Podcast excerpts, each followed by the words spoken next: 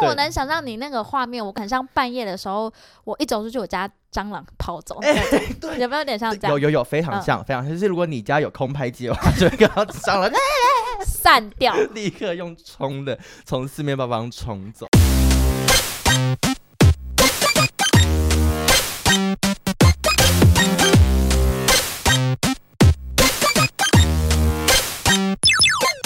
求神问卜找关洛英，鬼话连篇听关洛英。嗨，大家好，我是罗斯，我是克里斯。听说我们这个节目在这一两个礼拜有出现了一些听众，因为其实我们目前应该都还没有大肆的跟我们身边的朋友宣传这个节目，但就是有一些小精灵。对，我我很感谢你们，你们是不是晚上会来我们房间补衣服？边收听节目边，只要我在我的那个枕头底下放一颗牙齿，就有可能会见到。但还是要。跟听众们讲，就是我们节目的尺度就忽大忽小，因为我目前就我所知，可能有一些未成年的朋友，然后我就想到我们上一集的标题就是这么的露骨，有一些人体的器官。如果你是跟你妈妈一起听的啊，你真的就是听到一半，我觉得你可以假装说你要去写功课，或者假装要去上大号，赶快先离开现场。哎、欸，然后这个礼拜你是不是看了蛮多电影的？对，我要跟大家分享一下，我这个礼拜毛起来看。怎么说？我看了《夜路》，然后也看了《在车上》哦你。你是因为上周我的推荐而去看的吗？就是一部分是，因为我觉得你讲的蛮精彩的。那你知道我看完《夜路》有什么感想吗？是喜欢的吗？因为我们很常电影品味不一样。我蛮喜欢的，但是它就是照着公式走的一个，有一点是暗黑系的童话。对，你其实不难猜到那个故事的走向会往哪里走。但我看完，我就是觉得不是鲁尼马拉，呃，心理医生嘛，是凯特·布兰奇。你有没有觉得他长得超像杨秀慧？我跟你说。超级像，超级像。杨秀慧最近真的太忙了，而且她也很像李玟。因为最近你知道杨紫琼有一部新片，也好像杨秀慧哦。你，你等一下，等一下，我要先把猫赶走。我们录音到有猫，喵喵喵喵，我们还没存档，喵喵咪，我们还没存档。等一下，饮料在这，饮料，饮料，饮料。不、哦。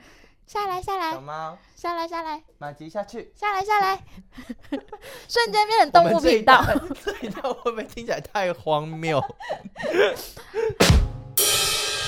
经历了一趟，我们终于回来了。好好好，我还没讲完。我说你不觉得很像杨秀慧吗？我知道啊，真的很像。就是她的脸部还有她的妆容，我觉得是妆容的关系。你不觉得她整个人看起来很？崩哎，还是他的化妆是华裔的？不是，他很像森田。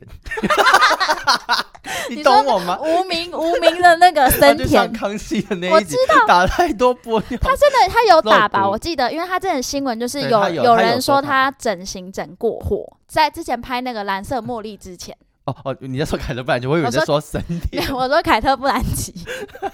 看，我就一直第一眼出来，我说好像一个华人，对，就是杨秀会在康熙看过。中间也有一个角色，嗯、就是那个富翁。呃，哪一个？他们有两个富翁。后面那个富翁，啊啊、比较。对对对对对，那个富翁，你有看《进击的巨人》吗？哦，我有看，我有看。你《进击的巨人》全部看完了吗？没有，我没有全部。他就是后面的猿人。我我跟你讲，我等下 Google 给你看。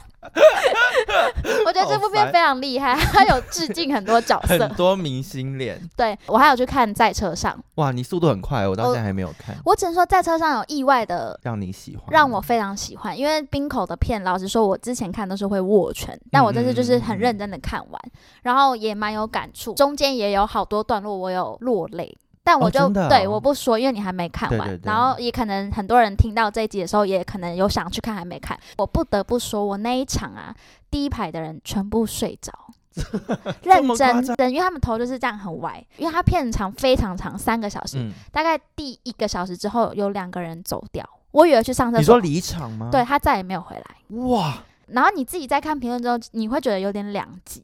嗯，我有看到，因为你有传给我一些，就是有点在抨击在车上的一些。对，但我个人是很喜欢啦，所以我还是希望大家去看，或者说你有去看，你可以再跟大家分享。所以相对于偶然与想象，它可能是更难消化的一部作品。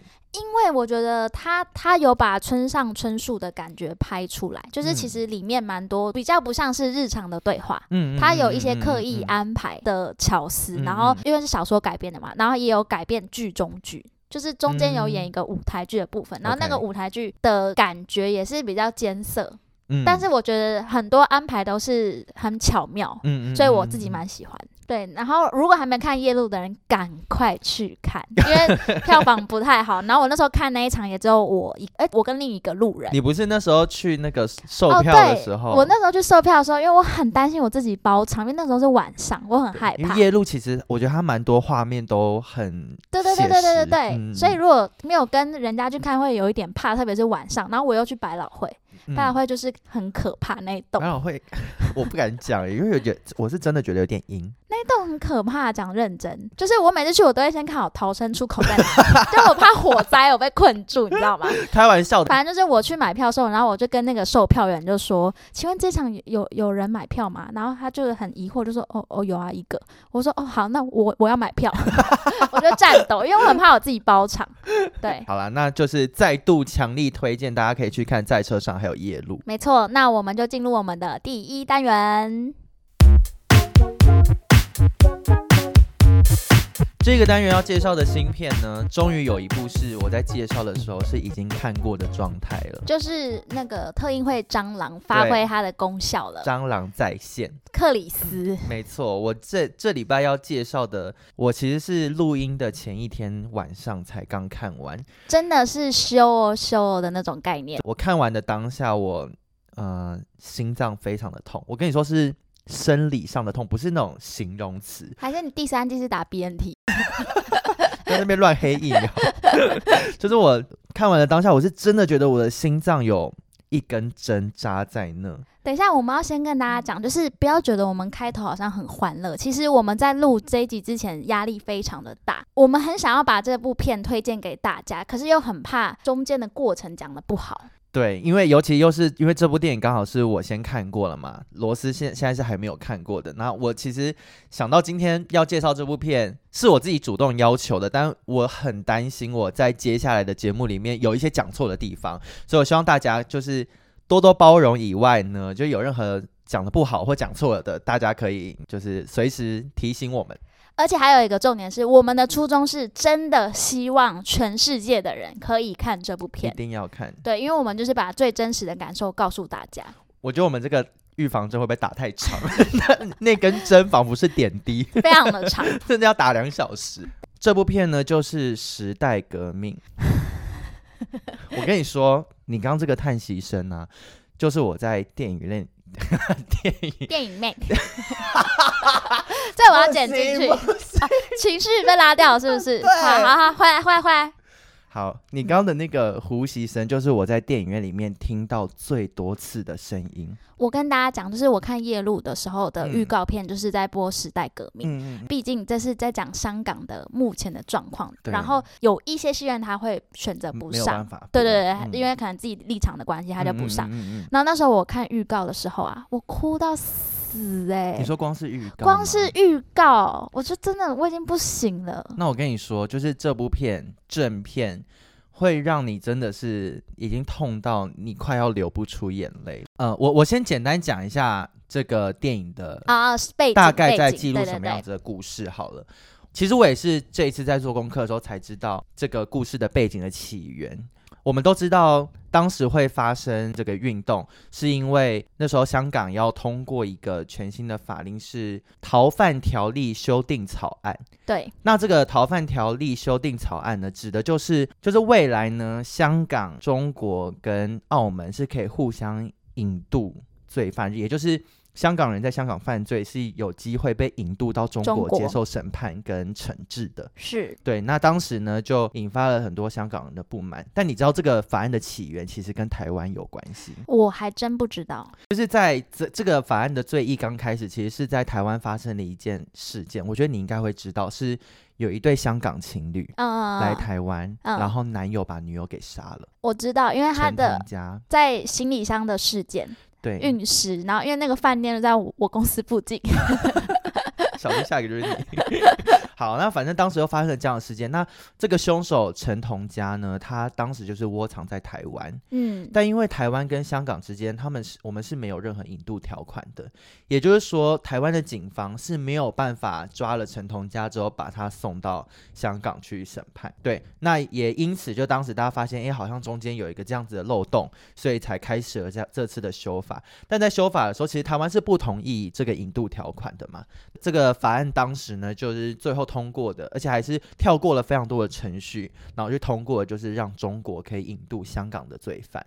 然后就出现很多上街抗议的。对对对，在二零一九年的三月呢，就开始了第一次的，就是这个反对逃犯条例的修法运动的游行。嗯，那这个游行呢，其实大家可能多少可以从报章杂志 或者新闻媒体上面看到，就是其实，在最一开始只是从和平的游行开始，嗯，渐渐演变成抗争、示威，然后到最后是警民。跟甚至跟就是香港当地的黑道是有产生一些冲突，那我相信很多可能骇人听闻的故事，大家都已经在新闻上面有看到了，像是有些被黑掉啊，或者说嗯会以说被被对被跳楼这种被跳海嗯的事件，嗯嗯，但我觉得真正很痛的是，你在看新闻的时候，你有时候会真的觉得那个故事就只是新闻，嗯嗯。我自己不能说是呃事件发生的时候就非常关注我的政治倾向，我觉得。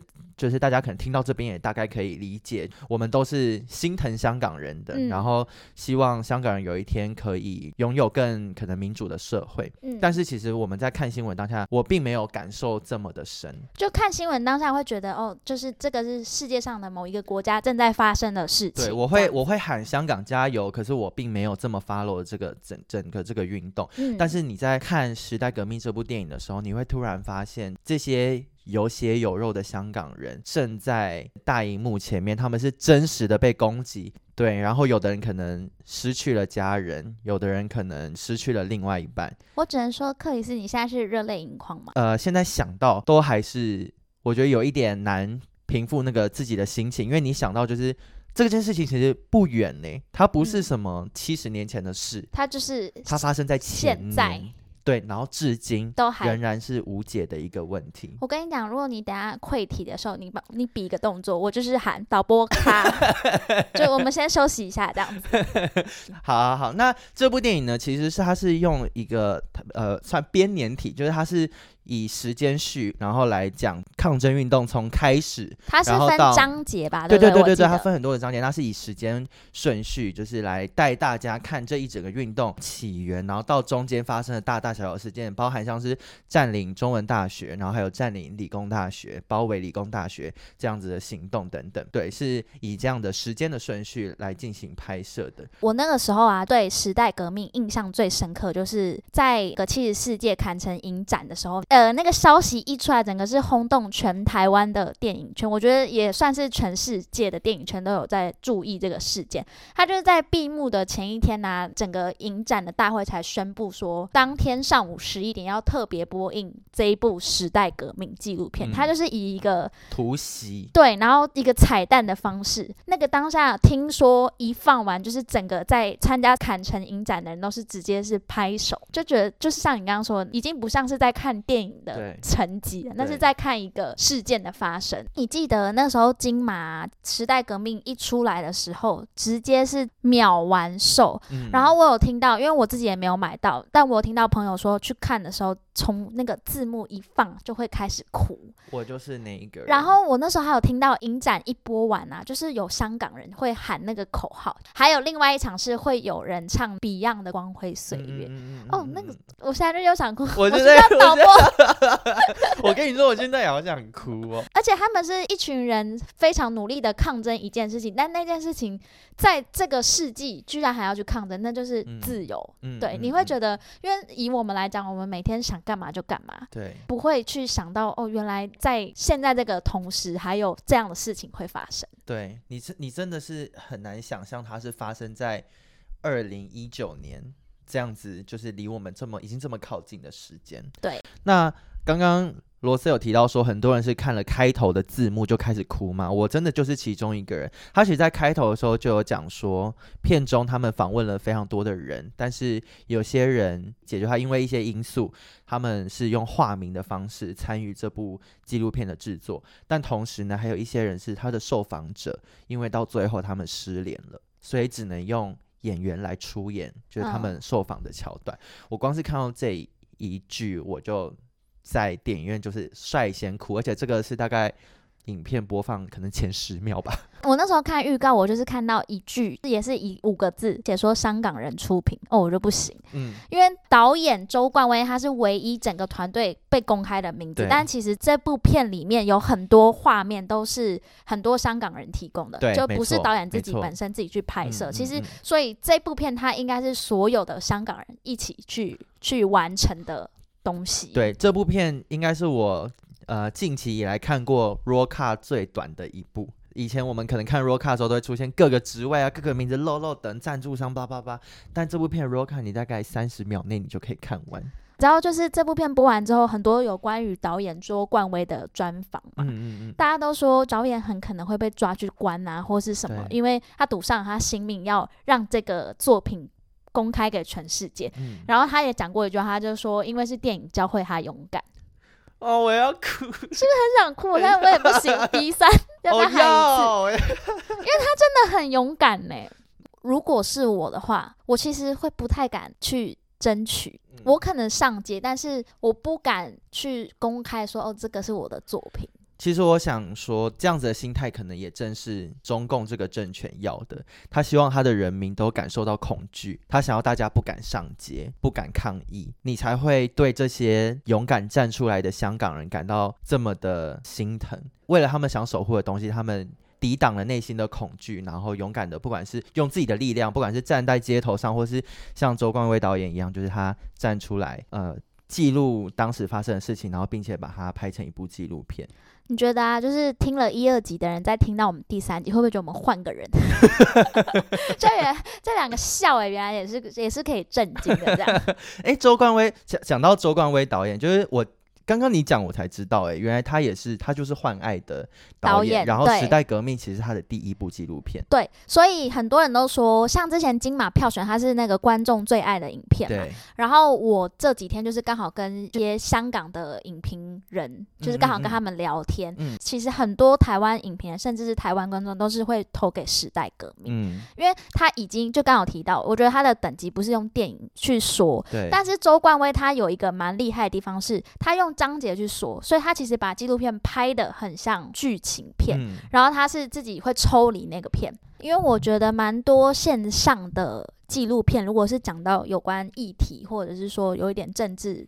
方面的话，嗯、他们拍摄者通常都是因为他本身就是很投入那个议题，嗯嗯嗯、所以他会忘记抽离，嗯、他的会立场非常明确，然后你看的人你就会完全的陷在里面，嗯嗯嗯、就是我会觉得比较没有那么中立，嗯、即便他你知道他的立场，可是周冠威蛮厉害，他处理的是。他的时序啊，还有是说，很多人都说他拍出来，你会觉得他中间有隔一个东西让你自己体会，嗯嗯嗯、而不是完全是他的视角。嗯嗯嗯，对。而且其实周冠威导演，呃，我看过他一些专访，也有提到说，他其实在剪接的时候，他很尝试处在一个精神崩溃的边缘。在片中，他们称这些就是一起抗争的人，他们叫手足。嗯，他等于是看着这些兄弟姐妹，这些手足们，就是有的可能被警察近距离的开枪。枪，然后有的可能被铁棍围在一起，毛起来打，等等，这些很不必要的执法手段，都在他拍的时候已经看过一遍。他在剪的时候，他还要边想说他要怎么处理这些片段。我光想我就觉得这好煎熬哦，太煎熬了，很痛苦的事情或者很血淋淋的事情，你要一直回放。对，台湾应该是目前全球就第一个就有上院线的国家。嗯对，那也希望就是在上院线之后可以继续遍地开花，然后周光伟导演不要被抓，很担心他的人身安全。我，我觉得前面我们讲很沉重，我跟你讲一个小八卦。啊、我那时候就一一听到我就想要马上跟你讲，可是因为我怕我们录音的时候 没有东西可以讲，所以我就憋到现在。你说，就是有一群香港的影评人在跟他们聊天，嗯嗯嗯，然后其中有一个影评人，她的老公会算八字。他就是看到一些灵媒这样子，嗯嗯嗯，他就说呢，有人说，大家有没有发现说，这一次的反送中运动很多都是非常年轻的人。对，我甚至有看到十一岁的小朋友，对，就是十几岁、十二十几岁这种，就是非常年轻的人上街头。嗯、香港里面，他们就说那些上街头抗争的人，上辈子都是六四运动。六四天安门事件，欸、我起鸡皮疙瘩，我现在立刻起鸡皮疙瘩。六四天安门事件的人投胎的，他们上辈子的遗愿还没完成，所以这辈子继续来完成。嗯、我那时候听到，我也 我整个也是鸡皮疙瘩，嗯、我觉得很惊悚。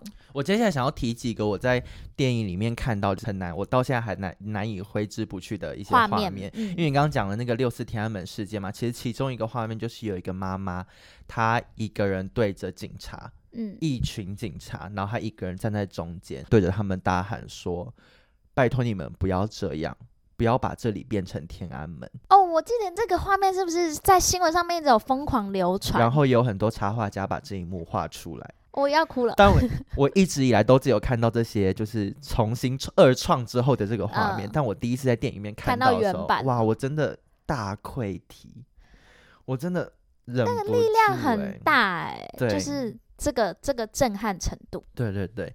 那一开始呃原本有提到，就是这个运动其实最一开始呃的路线是比较温和保守的嘛。嗯。那我其实就有看到，在电影里面，我觉得已经是相对有趣的画面，就他们有一个策略，我觉得这个策略甚至可以当成我人生未来的座右铭，嗯、他们叫做。Be water，当水。Be water 的意思呢，就是因为他们在抗争的时候，会一直有警察要来驱赶他们嘛。嗯。他们那时候就说：“我们不要正面的跟警察冲突，嗯、我们要 be water。”警察在后面追赶的时候，你会看到所有人不停的，就是可能拿着对讲机，或是透过各种什么，他们是用 Telegram 分享警察的定位什么的。嗯、他们会警察一来的时候，他们所有人一起散开。嗯，然后当时他们有一幕就是用空拍机来拍摄，就你可以看到一个很大的十字马路，然后警察从十字路口的某一方进来，然后你可以看到群众是所有人兵分三路一起散开，嗯，而且他们不是自己跑而已哦，他们是边跑边通知他们的同伴说警察来了，然后他们所有人那个画面是那个空拍机往上，然后看到一群就是示威抗议的人，满满的人，然后很有秩序的朝四面八方散开，他们就说当困难难题来袭的时候就。你如果抵抗不了的话，我们要想办法用别的方法来对抗他们。你是不是在看电影当下有一直做笔记，就是要要把这些画面都记起来？我知道今天要推荐这部电影，然后我就想说我要记得这部电影里面发生的很多事情，然后我可以好好的来分享的。我觉得现在有点职业病，我看了当下压压力都好大哦。一个压力是看这些恐怖的画面，另一个压力是我要记得，我一直告诉我自己我要记得，我要记得，但出来之后还是忘记好多事哦。哎、欸，你刚刚青筋大爆，压力到底多大？但我能想象你那个画面，我很像半。夜的时候，我一走出去，我家蟑螂跑走，欸、对，有没有点像这样？有有有，非常像，嗯、非常像。就是如果你家有空拍机的话，就会看到蟑螂散掉，立刻用冲的从四面八方冲走。某种程度也可以说，香港人是打不死的蟑螂。是啊，对不对？很坚硬。那我另外一个想要分享，其实，在社会运动，我们都不是社运圈的人啦。但我在看电影的当下，就他们有讲到，社运有分很多路线嘛。有的人是觉得要和平的争取权益，那有的人是会觉得改革就是要冲撞。嗯，对。这个运动刚开始的时候，也有出现了一些这样的矛盾。当时他们有冲进立法会。去占领立法会，然后就、嗯、呃留守在那边。但其实有的人是觉得不要占领，呃，希望回家或什么的。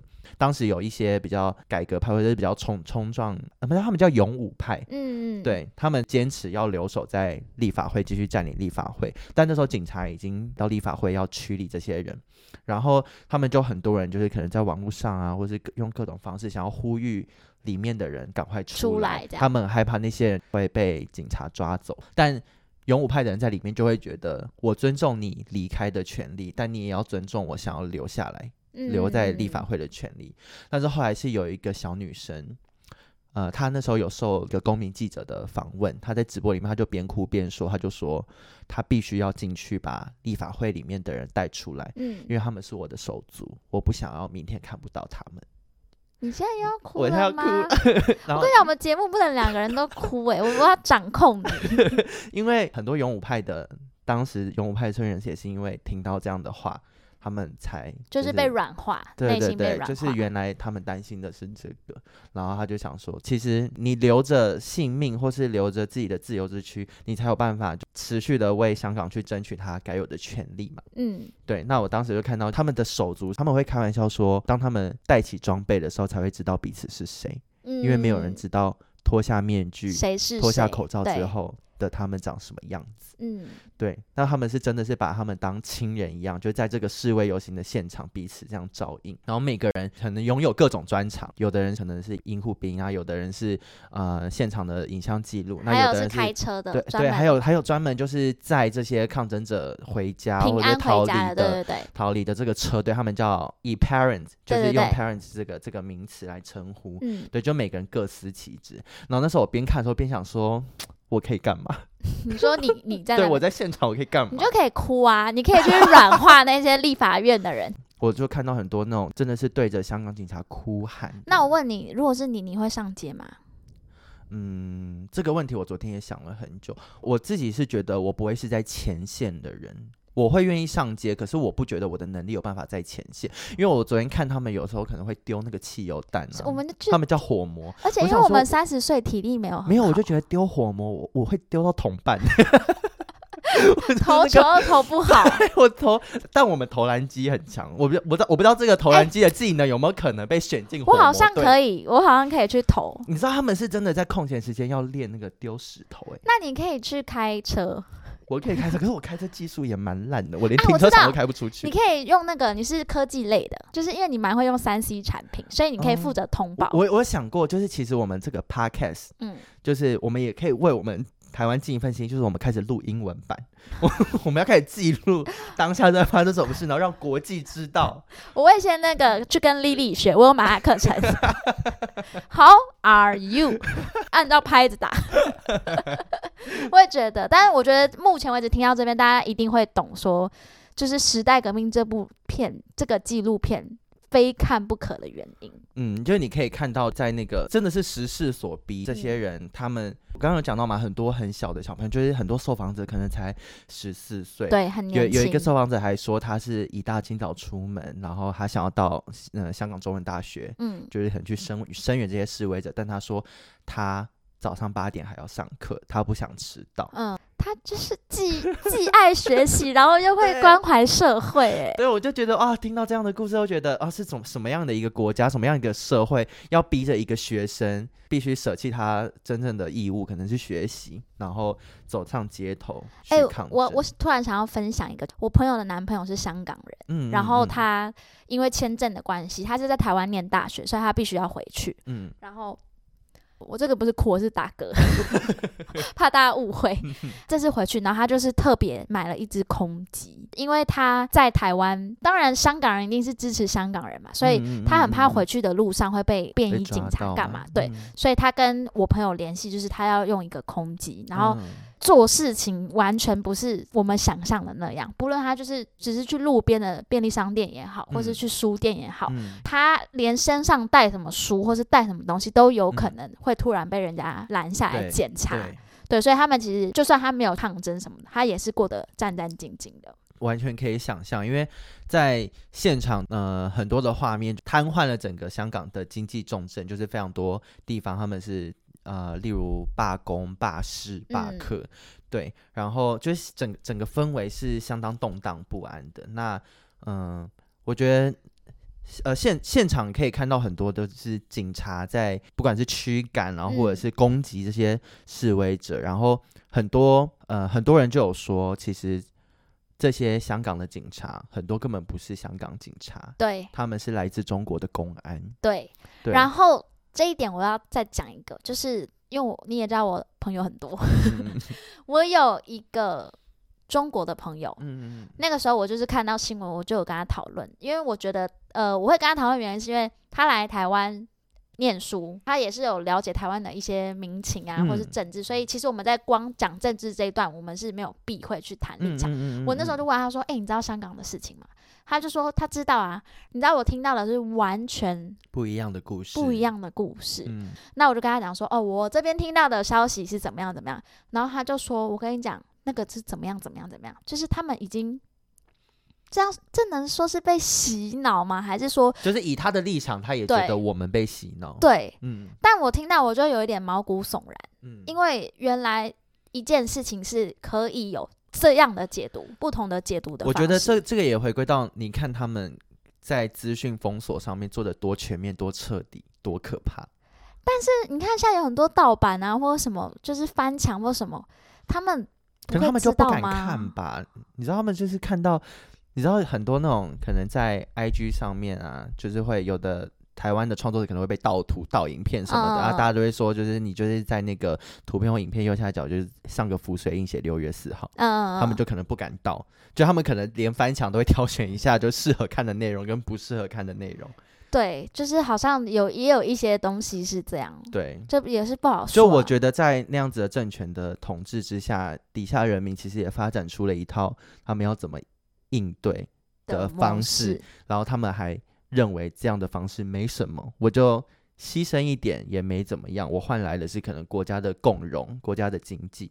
而且我想到电影里面还有一幕是，呃，当时有一个社工，就是他可能在街头上面就是呼吁大家要站出来啊什么的，突然有一个外国脸孔的人，嗯，一个白人，他就出来说，呃。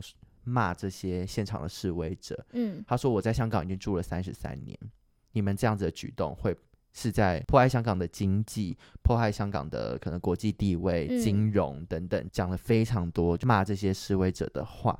我跟你讲，台湾也有很多这种人啊。对啊，我我就可以想想见的，我觉得这才是抗争要的。嗯，如果我和平的好好讲一件事情，你就会听的话，我当然没有必要去瘫痪什么。但很多时候，你可以想象到的是，哪一场革命是没有流血的？哪一场革命是没有引发社会问题的？就是你通常要做到这个程度，你的声音才有可能被听到。所以，像例如我们台湾可能也常发生，例如官场工人为什么要去卧轨？嗯，他必须要瘫痪交通，不然大家不会理他们。嗯，他们如果每天永远在大安森林公园静坐抗议，你觉得有人要理他们吗？巴奈，巴奈住在那边很久啊，我之前去上班都会看到他。对，可是这样的力量可能相对小嘛。你对对对对，你瘫痪大安森林公园，跟你瘫痪新生南路，哪一个比较？哪一个比较？我也是，我也是会用激进手法的那个人。对，好了，那最后，呃，大家你会不会觉得别人会觉得我们这个节目非常沉重？就以为在听保洁？我觉得不沉重哎、欸，因为我们中间一直有很多 吐槽。这部电影是一个很沉重的议题，就是我甚至没有办法说我喜欢这部电影。而且你敢再看第二次？我真的没有办法。你知道，很多电影的画面是我真的想闭上眼睛，因为我不敢看了。嗯，或是已经被泪水已经打糊了你整个眼。对我，我，但我又一直提醒我自己说，睁大眼睛看，就是。嗯这些事情是真实发生的，而且你不要以为它离你很远。嗯，台湾其实大家都可以大概知道我们的国际处境大概是怎么样嘛。我个人就是非常爱香港，我喜欢香港那个地方。你还你去过蛮多次的吗？对啊，我喜欢香港的电影，我喜欢香港的文化，我就是喜欢香港。嗯，但你看现在发生这样的事情，你爱看的香港电影也开始受到了很多创作上的牵制，很多你以前觉得很经典的东西，可能现在也都看不到。对啊。就很可惜，嗯、我之前就想过，那个疫情如果有趋缓可以出国的话，我第一个就是要回香港，自己就回香港。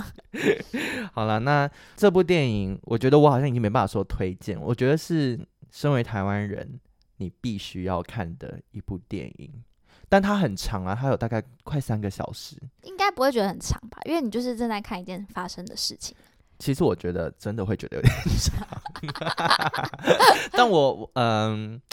因为要被你看到的内容实在太多了，太多了。因为我必须说我，我我到中间有一段的时候是，是我渐渐的好像对现在我眼前看到了这种画面，我已经是稍微有点麻痹，习惯了，我的那个愤怒被稀释了。了解。对，但还好，还好，到最后的时候，其实有一个人讲了一段，我不太确，我已经有点忘记他确切具体的内容在讲什么，但他说了一句是，他说他。他现在看有时候会有点忘记他当时的那个感受，愤怒的感觉。对，所以他说，当他有这个感觉的时候，他就会回头看一下自己记录的这些片段，他要保持愤怒。我有被点醒，他就是对，要记得刚刚我看到的这些画面有多残忍，就永远不要忘记。但保持愤怒，同时身体也要顾啦。对，一定很不舒服，因为我光看这部电影，啊、我是真的一根针扎在心脏，非常的痛苦，对，胸闷。我应该又会再胸闷个两三天。我们今天花这么长的篇幅介绍这部片的原因，就是真的非常希望，就算那些少少的听众有在听我们节目的人，嗯、也不要放过这部片。对，尤其这部片，其实最最前面罗斯有提到，就很多电影院可能因为一些利益的冲突，或者是反正各方的考量之下，不愿意上映这部电影。那在这边也跟大家介绍一下有哪些戏院有上这部片。那希望大家在二月二十五号它上映之后可以来看。好的，那有哪一些戏院有播映《时代革命》呢？北北基地区就大概有像是新义威秀啊、真善美、星星秀太、南港喜乐、大直美丽华、光点华山、百老汇、西门印八九、金匠威秀，还有。到时候我们会列在那个表上，就是我们直接列时代革命的粉丝专业连接，大家可以去看。然后呢，桃竹苗地区啊、台东地区、嘉南地区、高平地区、东部地区，还有离岛地区，其实也都有放映。嗯，所以不要觉得哦，这好像是走北部人的事，没有，这是全台湾人的事。嗯，那就希望这部电影会在二月二十五号上映，然后大家都可以把握时间，最好在首周的时候就可以进到戏院支持，因为电影的排片的规则其实就是很看。电影首周的票房，那才会有越来越多的戏院，或是戏院愿意排更多厅来播放这部电影，让它可以活久一点。你们还有一个方式可以帮助这部片，就是你们看完每个人都发一篇文，就是让它直接口碑发酵。对，虽然这部片有两个半小时，其实对戏院来说也是一种压力，嗯、而且因为时间过长要多收费。对，但我觉得非常值得。对。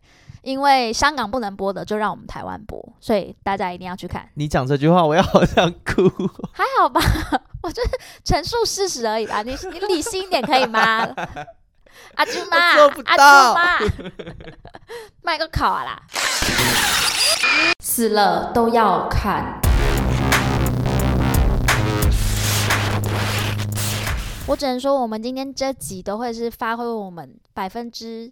九十的震惊能力去讲 这个议题性非常的重要，而且也要传递到呃，如果你只是会看好莱坞电影，或者说你比较习惯看一些喜剧啊，或者说剧情片的话，其实有一些纪录片你真的是不得不看。嗯，然后呢，同场加码，我要介绍《少年》这部片。哦，在金马的时候也是抢到爆炸，然后我那时候是在加演的时候抢，嗯，然后我要跟你讲，我那一场啊，我坐第一排，光 roll 卡出来的时候，我旁边的人真的都在哭，哦，我的天，而且我怀疑我旁边的人都是香港人，就是我有听到其实蛮多在台湾念书的香港人，对他们就是会成群结队的来看，然后因为就听他们讲广东话这样，嗯嗯，嗯，嗯，稍微简单的介绍一下《少年》，他是由两个导演指导的香港电影，嗯，然后那个时候有入围了是最佳新导演，还有最佳剪辑两个奖。嗯那时候看完的感觉是，他剪辑真的剪的蛮不错的，嗯，因为他其实是以那个时候反送中的时代背景去拍一个以一天为单位的正在进行式的一个故事。哦，所以整部电影其实它的时间轴只有一天，它就是一天，嗯，它中间那一些路上的画面都是就是像新闻提供的资料，嗯，所以它其实是穿插的剪。就是一边是同时他一边拍摄，嗯，另外一边就是正在发生的事情，嗯，有一种剧中剧的感觉。他，故事就是十八岁的少女，她叫做 Y Y，在她的社群媒体发布了一则她想要自杀的消息。刚，嗯，有提到，就是他们不是有一些资讯组。会，他们还有特别是还有一个团体会去关心你的心理状态。嗯，对对对，对他们其实当时在抗争的时候是很多社工的角色在里面的。对，发了这一则讯息之后，其实蛮多社工还有几个人发现这件事情，他们就号召了交通组的人，嗯，就大家一起去查这个 Y Y 他现在到底在哪里。找寻他的过程中，当然就是会有警察拦你啊，然后跟警察发生一些冲突。他其实故事很简单，因为他就是以一天为单位去拍的内容，其实看得出来。预算很少，真的吗？真的很少，因为他们拍摄本身的预算真的就不多。嗯、我所谓的预算很少，是像有几场戏是，他就是在一个简单的绿幕，然后那个是导演任霞以及林森这两位导演一起去合拍的。你知道那个电影一开始的画面，我我稍微跟你讲一下，你应该也会哭。嗯，他一开始就是一个女生在雨中对着大楼对面有一个女生，她就是坐在悬，就是坐在那个。大楼的围栏旁边，嗯，就是她准备要自杀，然后那个女生就是在雨中大喊的对他说：“香港不会因为你死掉而改变。”就喊了这句话。然后呢，那个坐在围栏的那个女生就直接说：“我知道啊。”然后转身就是画面一黑，然后就就是名片名就叫《少年》，然后那个你大家都会印象很深刻，就是少年的那个海报，它就是一个手，就是握着一只手，嗯、它有一点是在就是你要说是革命的那种情怀也好，或者是说他在救援他也好，嗯嗯嗯。嗯、反正这就是结局是算是一个开放式的结局，你不会知道哎、欸、那个女生到底是活呢还是、嗯、还是怎么样？但是我要先说，因为那个到到最后。的结局是迷这件事情，是因为预告片上面写着说香港不能供应，所以它的结局它不不能确定说是什么。我觉得有一点象征，是因为这个结局现在正在发生，所以我也没有要写出来这个结局是什么。然后你知道在少年片尾有一句话，那个时候一出来也是大家都是哭到不行。他就说：“纵使徒劳无功，绝不无疾而终。”跟我有点哽咽在说这句话。其实。我当时有跟跟我一起去看的朋友们讲这句话，就是如果我有能力的话，再发生这样的事情，我会离开，我会飞出国。哦，我以为你说离开这个世界是吗？没有，我很爱惜我的生命，因为香港人口是七百万人嘛，那当时上街大概有两百万人。我在想，即便这个七百万人都一起加入抗争，结局会不一样吗？所以黄秋生才要来台湾呢、啊。对，然后、嗯、很多导演也都。就是、逃亡来到，对对对，对，其实蛮多示威抗议的人，这些手足们也也都后来也都来到台湾。对啊，对，我就在想说，这七百万人甚至台湾两千三百万人一起加入反抗，结局会不会不一样？我很悲观的觉得不会。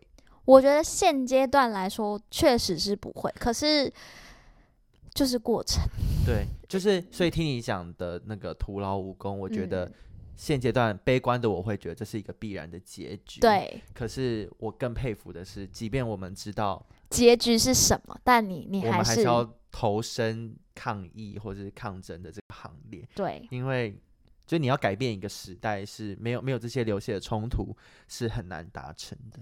少年这个片名啊，取得非常的好，你看完的感触就会觉得说。这些抗争甚至年纪都比我们轻诶，他正该是要享受青春的时候，嗯嗯嗯嗯、他是在舍身的去抗争这一切。他们就是更大格局。对，如果要用动漫比喻的话，我们可能是鬼灭，他们其实是晋级的巨人。我觉得你这句话很危险。有吗？我就说世界观 很大。我不，我不要接，我不要接。我觉得是哆啦 A 梦跟进击的巨人。Hello Kitty，还是剪掉。好好，那希望大家在看完《时代革命》之后，《少年》我不确定现在要有上了，四月份已经确定四月份会上。其实这两部片都是我很开心，台湾有片商愿意代理。嗯。既然我们有这个机会，身在台湾人那么幸福，你们有那么多权利可以去看那么多，甚至很多国家不能播放的东西，你怎么能不去看呢、啊嗯？对，所以希望大家在二月底的时候要走进戏院看《时代革命》，然后四月的时候如果有少年的放映资讯，我们也会在节目当中跟大家分享。没错，请大家一定要到戏院去支持这些人，他们不能说的话，我们来帮他说。网友发问。那因为我觉得今天这集实在是太过沉重，沉重，所以在最后我我们决定要带了两个笑话。对，因为毕竟我们这个单元至今仍然没有网友来信。对，好，我先讲一下我的笑话，我觉得你应该听过。陶晶莹玩抖音，猜一个成语。这个很无聊啦，经营 TikTok。那该你啊。不是你这个笑话太没水准，就水准太低。还是我没水准的？水准太低。好，那你讲，你讲你刚刚那个。今天前面太过政治正确，所以我们等下的笑话是非常的不政治正确，非常的地狱，就是地狱梗。我我有做好准备下地狱我会被烧的那种，所以请大家不要太认真看待。然后我也先跟所有听到这个笑话会觉得自己被冒犯的朋友们说声对不起。然后如果你们听到这个笑话笑的人，你们就一起 go to hell。好，那我就先讲这个地狱地狱梗的笑话。有一个妈妈带着两个小朋友到大安森林公园游玩，然后他们玩一玩玩一玩的时候，这个。呃，小女孩就很好奇的问妈妈说：“妈妈，妈妈，为什么我的名字叫做小花朵啊？”然后妈妈就说：“因为你出生的时候有一个小花朵掉在你的头上啊，所以我们就叫你小花朵。”那这时候呢，旁边的弟弟小砖块就走过来说：“啊，这安姐，